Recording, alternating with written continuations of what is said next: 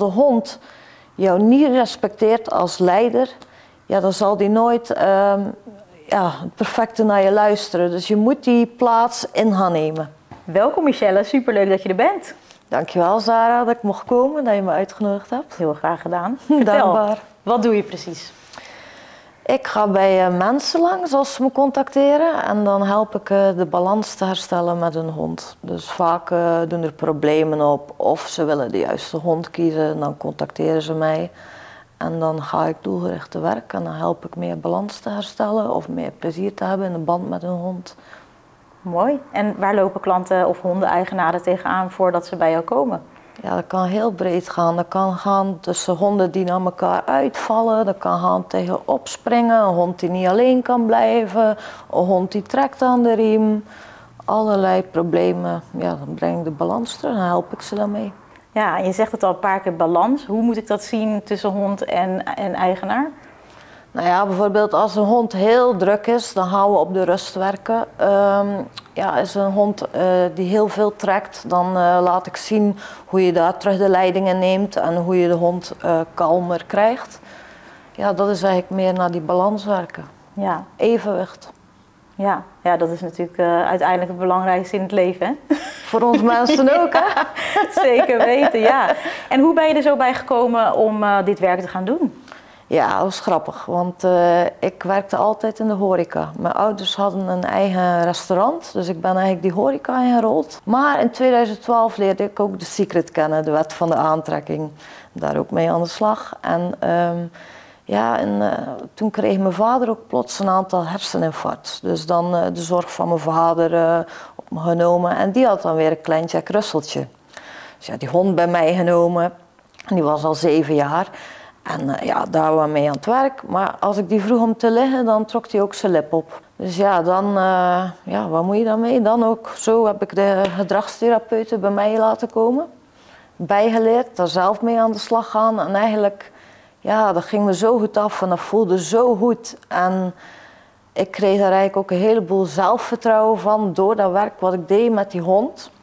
Dat ik uh, eigenlijk zo'n balletje gaan rollen is voor mij. Ja. En ja. ik dacht, wil veel meer honden gaan helpen daarmee. En eigenaren natuurlijk. Ja, super mooi. Maar ook gewoon heel toevallig op je pad gekomen. En toeval bestaat niet natuurlijk. Hè? Zeker, ja. Dus het moet ja, gewoon ja. zo zijn. Het universum helpt soms een beetje, zeg ik altijd ja, maar. Ja, mooi. En het is ook niet bij die ene hond gebleven. Want je hebt nog een andere hond ook erbij. En je hebt ook sport uh, beoefend daarmee, agility. Kun je ons even meenemen in wat is agility überhaupt? Ja, ja, want dan had ik natuurlijk de eerste hond en dat ging supergoed. En dan, uh, ja, al gauw kwam de tweede. Want dat was een, uh, een dwergpinschertje van zes maanden. En die had eigenlijk al bij vier gezinnen gezeten, bij vier huizen. En dat was een klein hondje van vier kilo, maar een energieniveau, dat kon niet op. En toen werd er eigenlijk aan mij gevraagd, wil jij het een keer proberen? Dus ik zei eigenlijk, als het gaat met mijn andere hond, dan neem ik ze. Dus zodoende, ja, dat uh, tweede hondje kwam bij mij en uh, ja, daar ook mee aan de slag gaan met gedrag. Maar omdat ze natuurlijk nog maar zes maanden was, wou ik ook met veel meer andere honden in contact komen. Dus ook naar de hondenschool gegaan en daar alles toegepast. In de puppyklas. En het enigste wat ze deed, was al veel energie, was ook heel veel blaffen, blaffen, blaffen, blaffen. Dus daarmee aan de slag gegaan en dan gedrag en gehoorzaamheid. Dan ging er af als niks ze had nog genoeg energie. En op die hondenclub zag ik daar ze daar bezig om nog een veld ernaast aan te racen en aan doen en toestellen. En dat was zo'n agility parcours, behendigheid. En ik keek daarnaar en ik wist haar energieniveau. Ik zei ja, dat zou nog wel voor haar kunnen zijn. Dus zodoende ben ik daaraan begonnen. Ja, en daar ging ook weer een balletje rollen. Dus uh, op de hondenclub ging het ook al snel goed. Dingen aanleren, zoals slim, en omdat het haar zo goed afging, ja, was het voor mij ook makkelijk om met dat hondje te lopen. En ja, zo groeiden we eigenlijk uit. Dus een parcours leren lopen, um, dan uh, wedstrijdgericht en dan uh, ja, zo hoger en hoger op. Ja, dus eigenlijk gewoon dacht je, dit ziet er wel leuk uit op dat veldje. En uiteindelijk ben je gewoon wedstrijden gaan lopen. Ja, en dan workshops gaan volgen, wedstrijd lopen. En op een duur ging dat allemaal nog zo goed. Dat zelfs uh, de selectiewedstrijden voor de wereldkampioenschappen en voor de internationale wedstrijden, het European Open. dat die selectiewedstrijden ons ook eh, best goed afgingen. Dus uh, ja, the sky was the limit. Ja, en toen heb jij helaas in 2014 is er een kwaadaardige tumor bij jou geconstateerd. Hoe was die periode voor jou? Ja, heel onverwachts kwam dat allemaal. Dat was op een uh, vrijdagavond. ik ervaarde heel veel pijn aan de rechterzij. Ja, en ik kon eigenlijk bijna niks meer. Dus ik besloot eigenlijk om uh, het ziekenhuis naartoe te gaan, om een pijnstiller om de nacht door te komen. Maar ja, ze lieten me al niet meer naar huis. Dus uh, naar Knokken naar het ziekenhuis gegaan. Dan daar die nacht doorgekomen, alles leek in orde, totdat uh, de echo gedaan werd. En ik weet nog zo goed op de zaterdagmorgen, ik zat te wachten in de gang van het ziekenhuis, te wachten op de uitslag van de echo. En uh, ja, die chirurg kwam naar buiten en die zei, we gaan je opereren. Diezelfde dag gelijk? Gelijk, binnen 10 minuten lag ik er al. Oh, jeetje. Ja, maar het was in eerste instantie een eileider die om zijn as gedraaid was. En uh, dat zagen ze op de echo. En ze zagen dan dat de blinde darm wat verdikt was. Dus die hebben ze ermee uitgenomen. Toen hebben ze ontdekt dat daar een uh, kwaadaardige tumor in zat. Dus na die eerste operatie was dat weg. Maar ze hebben wel besloten nog een tweede operatie te doen. Dus 1 november was er een operatie. 2 december was er een tweede operatie. Eigenlijk was dat vlot naar elkaar allemaal voor de zekerheid. Nou, alles uh, weg en dan nog een deel van de darmen weg. Maar daarna was eigenlijk alles goed. Dus dan was dat allemaal weg. En ik heb dat eigenlijk, ja, doordat ik eigenlijk zo bezig was met mijn wedstrijden en mijn doelen, heb ik dat niet als zodanig ervaren. Ik had eigenlijk niet echt tijd voor al die dingen. Ik was echt met mijn doel bezig. Want toen ik wakker werd op de intensive care, was het boek wat naast me lag was over agility. En mijn eerste vraag was toen ik mijn, op, mijn ogen opende, wanneer mag ik weer sporten? Ja, ja heel, echt heel, uh, ik vind het een heel indrukwekkend verhaal. Vooral ook omdat keep your eyes on the prize zeggen we heel vaak. Maar jij hebt het letterlijk zo gedaan waardoor je gewoon zelfs ja, een kwaadaardige tumor als ik heb het niet al zo erg ervaren om jou letterlijk eventjes te herhalen. Hoe, hoe, hoe doe je dat? Ja, ik hield echt mijn doel voor ogen. En dat was wat je met die wet van de aantrekking leert. Dus dat je echt uh, ja, je niet van de wijs moet laten brengen. Hou je doel voor ogen en geloof wat voor jou mogelijk is. Want 2 december was ik geopereerd. 8 december kwam ik uit het, mocht ik uit het ziekenhuis. En 20 december had ik een belangrijke wedstrijd. Dat waren de selectiewedstrijden voor het World Agility Open. En die wou ik heel graag lopen, niet om te winnen, want ik was net geopereerd, maar wel een beetje om te weten waar ik sta. Ja. Dus ik vroeg 8 december uh, aan de chirurg van uh, wanneer mag ik weer sporten, want ik heb 20 december een belangrijke wedstrijd. Ja, nee, nee, nee, zegt hij, dat gaat niet gaan. Uh, zes weken. Ik zeg, weet je wat, vertel me dan nog maar eens voor de 20ste. De 19e december hadden we terug een afspraak. En ik kwam daar en hij zei, ja, doet het pijn? Ik zei, nee hoor, nee hoor. En ik mocht de wedstrijd toch nog lopen. Zo. En uiteindelijk zijn jullie ook vierde geworden van de wereld. Ja, maar ook op die wedstrijd, die selectiewedstrijden, een eerste, eerste rondje durfde ik niet te lopen, dus dat was niks. Maar daarna zette ik me iets eroverheen en haalden we nog een vierde en een vijfde plaats ook op die selectiewedstrijden. Dus ik voelde me wel redelijk hoe ik daarin stond. En inderdaad, toen uh, twee jaar later, in 2016, selecteerden we ons voor de World Agility Open. Mochten we meedoen. En uiteindelijk uh, daar drie dagen uh, een event, het World Agility Open, de vrijdag. En dan uh, had je het snoekergedeelte. Dat was die eerste dag. Daar had ik al een mooie inzetplaats, daar werd ik zesde. Dus je moet je dan ook weer, als je die goed loopt, dan mag je door naar de finale. Dus de zesde plaats, we mochten door naar de finale. En we hadden een mooi uitgangspunt, de zesde plaats.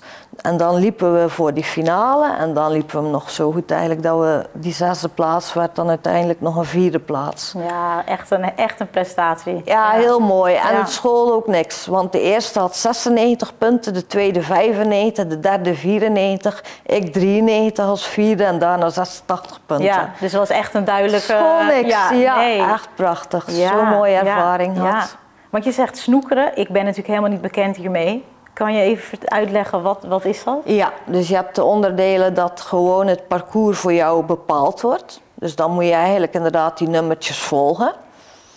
Maar je hebt ook de games, de snoeker. En ehm, dat is eigenlijk dat je zelf je parcours mag gaan bedenken. Maar ieder toestel heeft een aantal punten. En het is dan de bedoeling dat jij zoveel mogelijk punten weet te besprokkelen. Dus jij moet eigenlijk je parcours zo bedenken dat je zoveel mogelijk punten kan behalen, maar ook binnen het tijdsbestek kan bedenken wat is haalbaar. Dus dan moet je ook nog even improviseren. Ja. Ja, en toch gelukt. Ja. Ja, nou gefeliciteerd natuurlijk allereerst. Maar ik ben ook heel benieuwd, want je zegt vaker van balans. Dat is blijkbaar heel belangrijk. En een goed getrainde hond is niet hetzelfde als een hond in balans. Wat Nee, is het nee, verschil? nee. Dus je kan eh, een hond trainen en dingen aanleren met snoep. En een heel goed getrainde hond hebben die eh, alle houdingen goed kan. Kan zit, lig, staan. Maar dat wil niet zeggen dat die hond 100% in balans is.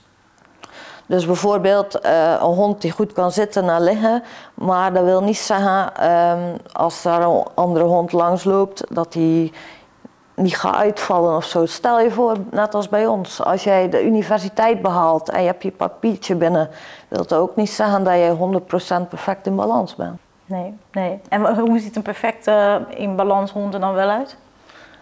Ehm, ja, dus dat je eigenlijk ook ehm, niet een super druk, drukke hond hebt, maar gewoon ook rustig. Eh, dat, ja, dat hij jou respecteert als leider en het vertrouwen hebt. En daarna pas eigenlijk de liefde krijgt ook die hij nodig heeft. Ja, ja. Dus het respect, het vertrouwen eh, en het leiderschap. ja, en in jouw werk, jouw aanpak is ook helemaal niet traditioneel, als ik het even vrij mag vertalen. Kan je ons meenemen in hoe ziet het er in de praktijk uit, hoe jij te werk gaat?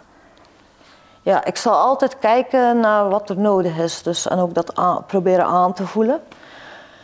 En daar eigenlijk naartoe werken. Dus ehm, dat kan, ja, kan zoveel vlakken zijn. Ehm, dus als jij een drukke hond hebt, dan gaan we op de rust werken.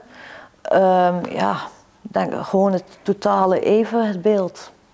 Ja, en hoe ziet dat er concreet in de praktijk uit? Kun je daar voorbeelden van geven? Dus ja, mensen contacteren mij als ze problemen voordoen. En dat kan gaan van eh, trekken aan een riem, ja, uitvallen naar andere honden. En wat ik dan bijvoorbeeld gelijk eh, laat zien is hoe je eigenlijk alleen al met een riem de hond kan leren om jou te volgen. En dat is eigenlijk dan het begin van een ontspannen wandeling. Dus hoe lekker is het maar niet als jij met een riem ontspannen kan gaan wandelen, dat de hond naast jou loopt en jou volgt. En eigenlijk ehm, ook ontspannen naast jou wandelt en met jou bezig is. Dus niet met al het andere en geen oog voor jou heeft, maar echt ja, jou volgt als leider en, en gewoon op een plezierige manier samen kan gaan wandelen. En hoe help je dan de eigenaar daarbij? Als ik bijvoorbeeld bij jou kom van, nou, mijn hond die trekt ontzettend. Hoe, wat zou je dan eh, eh, met mij gaan doen en met mijn hond vooral? Ja, we zouden gelijk aan een, eh, aan een lange lijn doen. En dan zouden we gelijk aan de slag gaan buiten en dan neem jij gewoon de leiding. Dus bijvoorbeeld, eh, je leert de hond dat hij jou volgt, dus dan ga je met de riem aan de slag. Zou die dan heel wild heen en weer gaan lopen, dan zorg jij eigenlijk dat jij kalm blijft. Dat is het belangrijkste, kalm blijven. En als de hond voor jou uitgaat, dan draai je gewoon rustig om. En dan heb jij weer die leiding, snap je? Dus dan draai je van je hond af. Dus hij loopt voor jou uit en jij draait... Hij zou voor je uitlopen inderdaad en dan draai jij gewoon om.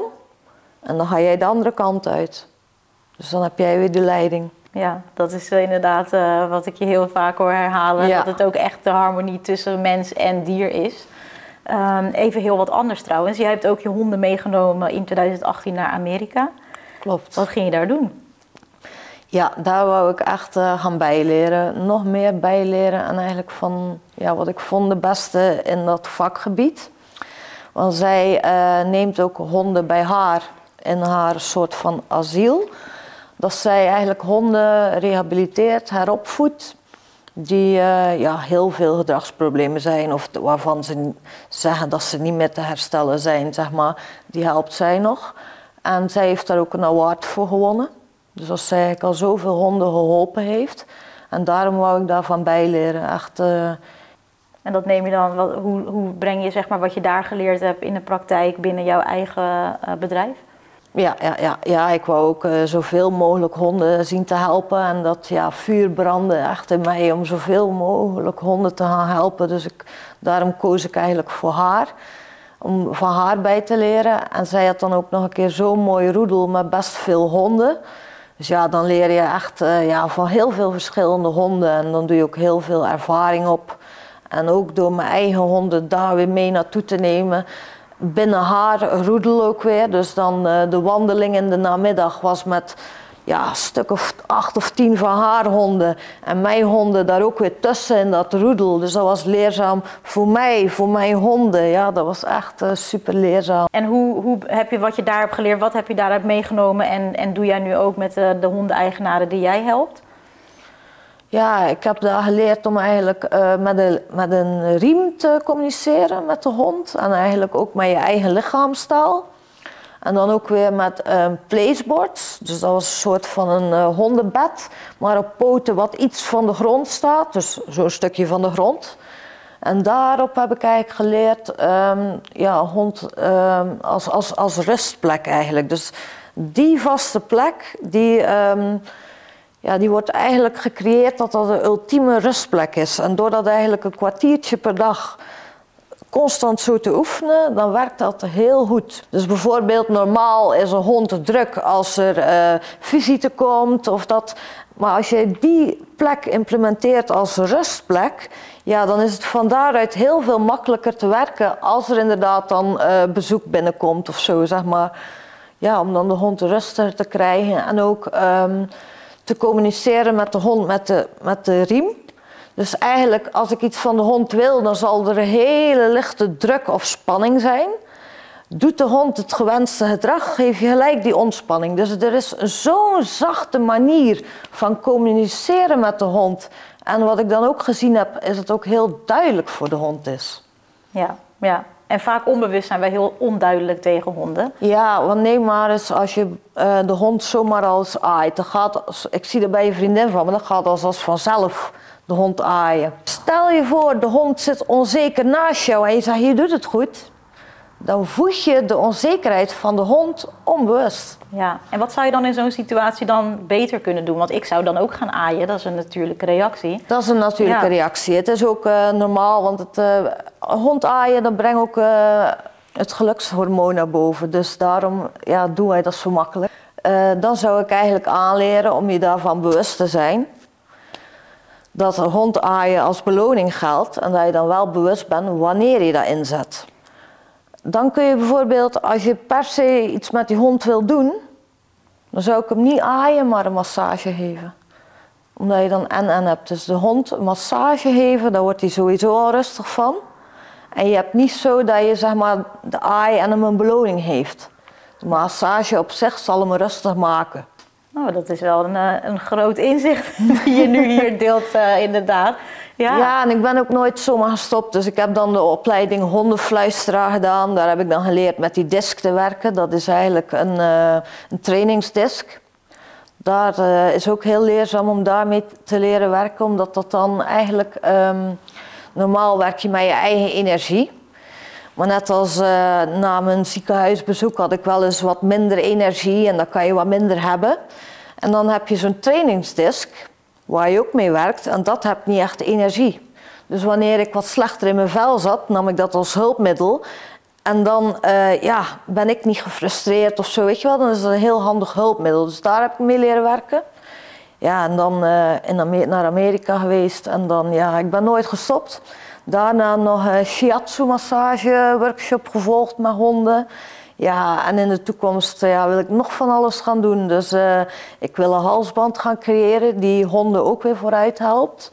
En uh, ja, ik wil ook uh, die CBDA-druppeltjes, dat is um, de betere versie van CBD-druppeltjes, die wil ik ook gaan inzetten voor mijn honden, omdat ze ook heel erg veel vooruit helpt. En ja, die balans, dat zit er heel erg in bij me. Dat is ja, dogs love balance, dat is heel belangrijk. Ik wil in de toekomst wil ik nog uh, retreatcenters ook gaan uh, creëren voor echt nog meer uh, ultieme balans, het ja, mens en dier. Ja. mooie Nou, dromen. hele, hele ambitieuze plannen inderdaad. Ik ben heel benieuwd wat de toekomst brengt voor jou en alle hondeneigenaren. En de honden natuurlijk. En daarover gesproken, want jij zegt ook, ja, slechte honden bestaan niet. Toen we elkaar spraken vertelde je dat. Wat is jouw visie daarop? Ja, ja, daarom ben ik natuurlijk ook naar haar gegaan ehm, in Amerika. Omdat ik dat van haar eigenlijk ook gezien heb, weet je wel. Zij heeft natuurlijk zoveel honden daar gekregen en daar een award mee gewonnen.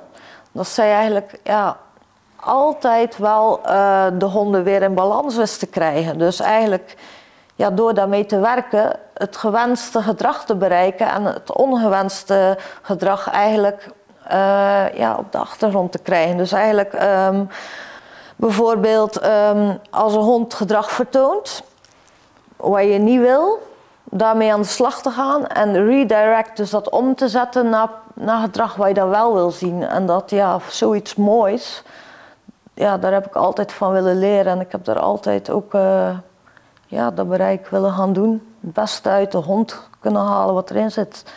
Net zoals ik de beste versie van mezelf wil worden, gun ik het ook iedereen dat uit zijn viervoeter te halen en eigenlijk ja, prachtige band te creëren. Ja, mooi. En daar help je natuurlijk bij, maar je vangt ook honden op. Dat mensen die zoiets hebben, ja, met dit probleemgedrag kan ik niks. Als jij erachter komt dat diegene misschien wil laten inslapen daardoor en jij krijgt daar lucht van, van nou breng maar bij mij. Hoe, hoe uh, ja, neem ons even mee, hoe komen ze bij jou terecht? Ja, ja, ja, dat klopt. Ja. Zo heb ik inderdaad ook al honden in het verleden opgevangen. Als ik dat te horen kreeg. Dus dan was het uh, ja, mensen die eigenlijk dachten dat het um, gedrag niet meer te veranderen was ja, dat gebeurt ook. En dan doen ze de hond wel eens weg. En dan, uh, ja, dan, neem ik, dan uh, bied ik eigenlijk wel eens aan om ook honden bij mij over te nemen. Zo had ik wel eens een, uh, ook, ook een spanieeltje overgenomen. En daarmee aan het werk gegaan. En ook volledig weer verzorgd. de hond was eigenlijk in no time goed in mijn huis, in balans met mijn dieren. En zoals ik zeg, ik heb best wel hoog energieniveau. Dus ook qua, ik ging er ook mee gaan fietsen en zo. En dan ga ik eerlijk kijken. Een hond, die Cocker Spaniel, was een perfect hondje, uh, lief, weet je wel. Alleen als ik ermee ging fietsen, dan, uh, ja, dan liep hij daar. Dus de energiematch, ik was hoger en de hond was lager. En die hond heeft hem ja, dan weer een perfecte thuis gekregen bij die vrouw die een vriendin van mij is geworden. Uh, daar is bij een oudere vrouw en daar is het hondje naartoe gegaan. Nou, daar heb het hondje uh, een heel leuk leven geleid totdat hij 13, 14 jaar was. Dus zo herplaats ik ze ook wel weer eens. Maar zo heb ik ook honden gehad, um, ja, die dus ook al uh, wel eens kinderen gebeten had in een gezin. En dan ga ik ook bij die mensen daarheen om met die mensen te werken. En dan probeer ik nog dat de hond daar kan blijven het gedrag uh, daar uh, aan het werk te gaan. Alleen hij had daar al de kinderen gebeten en de vrouw was eigenlijk, ja, zei het zelf ook heel eerlijk, dat ze angstig was geworden. En we gingen dan ook bijvoorbeeld aan het werk, bijvoorbeeld met een bot. Dat de hond echt, als zij het bot gaf, ja, daarna was het niet meer van haar en ging de hond echt agressief ook reageren om het bot te eigenen. Dan zijn we daar aan het werk gegaan, heb ik dat laten zien hoe ze dat kon doen. Maar ja, hij, ja, hij was ook uh, heftig qua gedrag. Dus uh, zij vond dat heel eng om dat te doen. Maar eigenlijk is het wel, je moet erboven staan. Dus als je dat niet gaat doen, ja, dan moet je eerlijk kijken.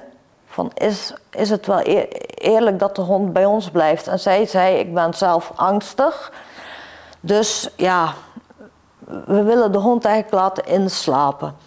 Maar ik heb eigenlijk ook aangeboden van kijk, dat is niet nodig. Ik wil de hond ook van jullie overnemen, dat ik hem recht trek en hem dan een goed huis bied. En eigenlijk heb ik zo uh, die hond bij mij genomen en ben ik zo met die hond aan het werk gegaan. Om, om die weer in balans te krijgen, zodat hij ook nog een mooi leven leidt. Ja, maar wat heftig ook dat je vertelt dat als er probleemgedrag is, tuurlijk, ik begrijp als geen ander dat als je kinderen worden gebeten en dat je zelf bang bent dat je denkt, ja, weet je, dit is hem niet. Maar ik vind het wel heel heftig om te horen dat mensen dan bereid zijn om zo'n hond, een gezonde hond eigenlijk, in te laten slapen. Ja. En hoe kom, je daar, hoe kom je dat dan te weten? Hoe komen ze dan bij jou terecht? Ja, dat is eigenlijk um, doordat ze natuurlijk hulp zoeken bij het gedrag.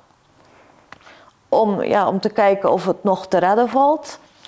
Maar doordat zij eigenlijk, ehm, ja, doordat we dan aan het werk gingen en zij eigenlijk merkte dat ze toch ja, angstig bleef, dat dat eigenlijk geen gezonde situatie was voor de hond.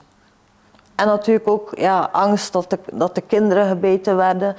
Dus ja, zodoende dan kijken we naar een eerlijke situatie voor de hond. Dat het beste is voor de, voor de hond natuurlijk op zich. Ja, ja, nou mooi dat jij daar inderdaad iets in uh, kunt betekenen. En dat hij toch lekker herplaatst is en het naar zijn zin heeft gehad. Ja. Zeker. Ja. Wat zijn drie gouden tips die je met ons zou willen delen? Wees altijd open en bereid om ook zelf bij te leren van je hond. En let ook op je eigen energie. Dus uh, blijf kalm en neem de leiding tegenover de hond. En ga ermee aan de slag. Dus steek er ook energie in. Ja, dus eigenlijk wat ik je ook hoor zeggen is, als er problemen zijn, kijk ook vooral naar jezelf. Ja, spiegel. Ze zijn de spiegel. Ja, ja. Dat heb ik ook gezien toen ik leerde, uh, toen de gedragtherapeute bij mij kwam. Het was vooral mijn houding tegenover de hond die ik moest veranderen. Ja, en welke houding was dat dan bijvoorbeeld? Bijvoorbeeld uh, niet zenuwachtig worden, uh, niet klein maken, maar echt die kalme, zelfverzekerde houding aannemen en weten van uh, wat te doen. Dus eigenlijk, ja, wat zij mij uitlegde, dat te gaan toepassen.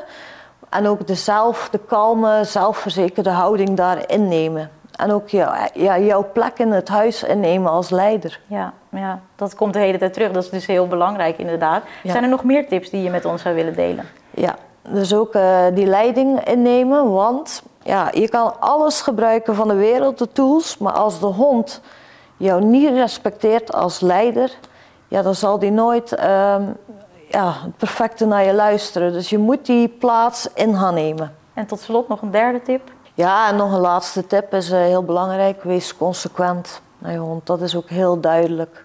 Dus consequent als je uh, bepaalt zoiets te doen, doe niet de ene dag zo en de andere dag zo. Maar wees consequent, dat is zo duidelijk. Ja, en ook tegelijkertijd heel lastig, weet ik uit ervaring. ja.